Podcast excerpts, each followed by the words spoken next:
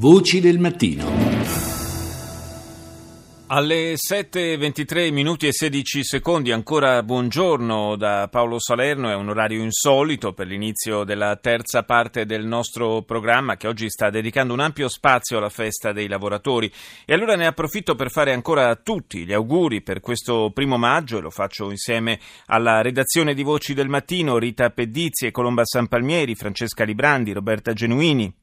Maria Grazia Santo, Claudio Urbani, collaboratori Luca Fogagnolo, Francesca Leoni e Karima Mual.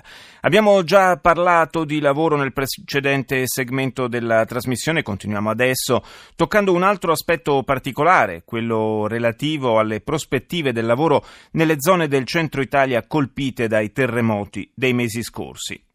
È collegata con noi Gianna Fracassi, segretaria nazionale della CGL. Buongiorno. Buongiorno e buon primo maggio. Grazie altrettanto a lei, Fracassi. Dunque, eh, abbiamo parlato prima, eh, nel precedente segmento di Voci del Mattino, del primo maggio amaro dei dipendenti dell'Alitalia. È un primo maggio eh, pieno di incognite anche per tanti lavoratori eh, dipendenti e autonomi nelle eh, regioni colpite dal, dal terremoto in centro Italia. Qual è la situazione e quali sono soprattutto le prospettive? Allora, la situazione, prima di tutto occorre dire che siamo di fronte forse al più grande cratere, eh, una vastità senza precedenti, che tra l'altro insiste su un territorio che già precedentemente era da questo punto di vista fragile, sia economicamente che socialmente. Eh, la situazione è molto difficile. Noi tra l'altro abbiamo avuto proprio venerdì, sabato mattina, mi scusi, eh, una nostra iniziativa nella zona del Maceratese, un punto di osservazione, un osservatorio che insieme alle nostre categorie abbiamo messo in campo sul versante della ricostruzione per garantire qualità del lavoro e legalità. Ma la situazione è molto difficile perché a, fra- a fianco dei danni diretti, quindi quelli eh, diciamo che sono determinati per gli effetti del sisma sì. e aggiungo anche delle condizioni meteorologiche perché bisogna ricordare che per esempio la parte del Teramano è stata duramente colpita dalla nevicata del mese di gennaio, quindi alla situazione già molto difficile determinata dal terremoto si è aggiunto anche l'effetto del sisma questa, a questa situazione, oltre ai danni diretti alle strutture, agli insediamenti produttivi, contiamo dei danni indiretti, per esempio a tutte le infrastrutture turistiche, eh, all'agroalimentare. Quindi sono danni dal punto di vista degli insediamenti economici e produttivi ad oggi difficilmente calcolabili. Beh, però, sì, prego, prego. Però eh, è chiaro che il punto di ripartenza, oltre mm. alla ricostruzione fisica di quei territori urgente e necessaria è sicuramente punto, un punto di ripartenza che deve tenere in fortissima considerazione il tema del lavoro, perché se ovviamente non c'è lavoro c'è un rischio che è già stato paventato dallo stesso commissario e cioè il rischio di spopolamento in zone che, come dicevo, avevano qualche elemento di problematicità anche in precedenza. Sì, soprattutto alcuni centri magari di eh, modeste dimensioni che rischiano davvero di non eh, essere più ripopolati se vengono a mancare le opportunità eh, di lavoro. In questi, in questi, mesi c'è stata, io credo, una certa attenzione da parte dei consumatori, ad esempio nel, nei confronti dei prodotti che arrivano da quelle zone, eh, insomma, eh, credo che ognuno di noi eh, abbia avuto un occhio di riguardo, insomma, diciamo, da questo punto di vista. certo, un altro dei settori che rischiano di soffrire moltissimo, di faticare a rialzarsi, è quello del turismo. Sì, sì, perché purtroppo questi mesi le scosse continue, poi bisogna ricordare, la, solo venerdì notte ce ne sono state eh, tre di consistenti dimensioni, quindi ehm, determina anche un'incertezza per la ripartenza delle attività produttive. Lei giustamente ricordava la solidarietà che gli italiani hanno avuto nella fase immediatamente pre- successiva al sisma, eh, provando a, come dire, con una solidarietà molto concreta a sostenere le produzioni tipiche di quei territori. Il punto è che una buona parte di questo cratere, non tutto, mh, mm, si sviluppa all'interno di quelle che possiamo chiamare le aree interne del nostro paese, gli Appennini. Eh, e in quei contesti è assolutamente necessario, eh, c'era già prima probabilmente questa esigenza, sostenere con forza le attività produttive e il lavoro, perché in un territorio che ha già molte difficoltà diciamo, infrastrutturali di, raggiung- di raggiungimento sì. di alcuni territori eh, assolutamente peggiorate dagli eventi sismici, ci sono molte strade chiuse, quindi insomma c'è anche una difficoltà di raggiungere determinati contesti, questo, in questo territorio eh, c'era e continua a esserci, eh, direi aggravato, il tema di come si prova a ricostruire eh, si prova a ricostruire una filiera produttiva che tenga conto delle particolarità del contesto. Per questo mh, la nostra organizzazione ha sempre insistito molto su un tema, Mm, il tema è il seguente. Accanto alla ricostruzione fisica occorre prevedere un progetto di sviluppo economico e sociale, perché se non c'è questo, cioè se eh, accanto dire, alla ricostruzione della casa non si prova a ricostruire anche il lavoro e soprattutto le infrastrutture sociali a partire dalla scuola, a partire dagli insediamenti sanitari.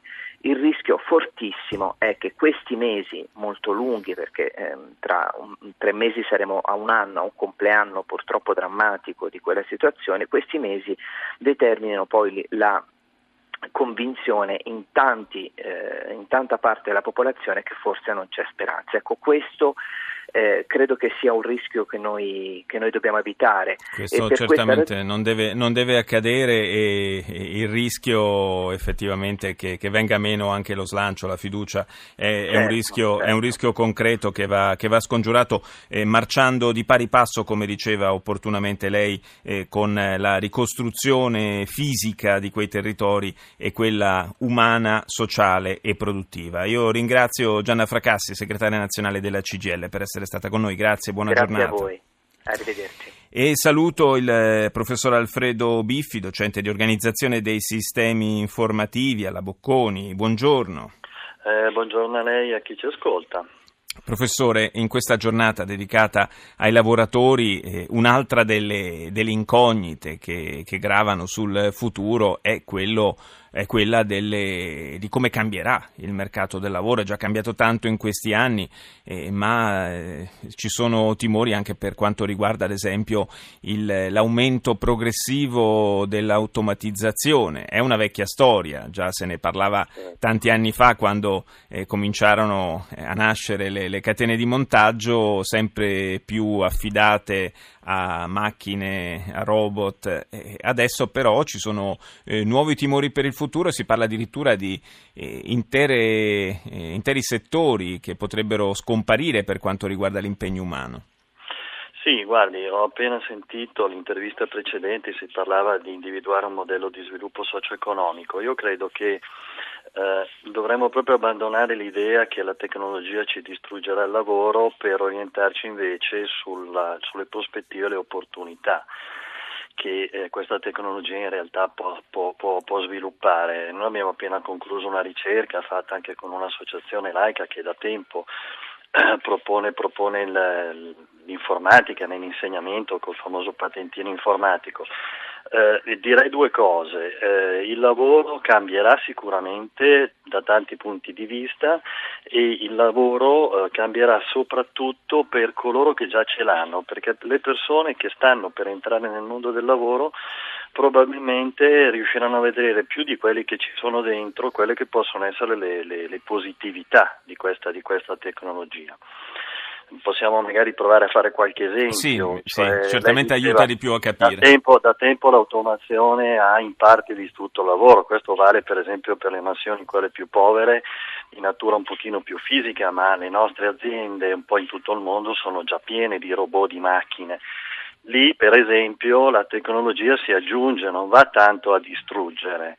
Eh, laddove invece si va a distruggere davvero si potrebbe parlare so, delle attività d'ufficio, quelle basate sull'informazione, ormai l'informazione viaggia tutta sui canali elettronici ed è direttamente gestibile dai software intelligenti. Però se, se guardiamo in questo modo andiamo davvero nella, nella direzione della, mh, del concetto davvero di, di istruzione. Proviamo invece a pensare alla costruzione. Eh, la costruzione va nella direzione di persone che dovranno essere formate per usare la tecnologia per fare lavori ancora più eccellenti rispetto a quello che già fanno oggi.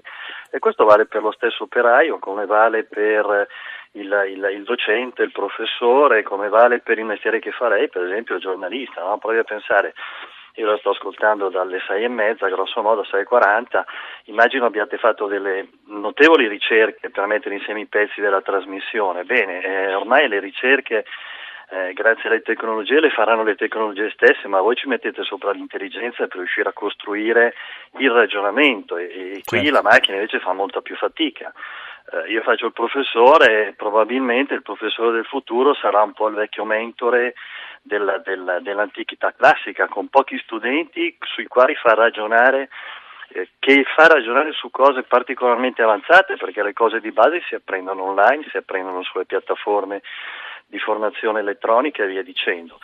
Eh, Questo professore ci porta a una eh, centralità sempre maggiore del sistema formativo, diciamo eh, eh, scolastico in senso, in senso, generale, ma insomma proprio formativo, di formazione del, dei lavoratori del futuro. E, e, quindi l'esigenza crescente di investire eh, sempre di più nel settore sì, formativo. Di investire sempre di più nel settore formativo, si parla di formazione continua, anche questo è un tema ormai, ormai tra virgolette quasi vecchio, tradizionale, è la verità verità, eh, ce ne dobbiamo rendere conto, continueremo a formarci, ecco una cosa però vorrei, vorrei, specificare, a formarci non solo su quelle che sono le cosiddette materie STEM, le scienze, la tecnologia, l'ingegneria, le matematiche, ma io recupererei anche un pochino lo spirito dei nostri classici perché per usare bene la tecnologia ci vuole logica, per usare bene la tecnologia bisogna rendersi conto che si agisce e si vive anche con gli altri e il senso dell'altro, il senso della tecnologia.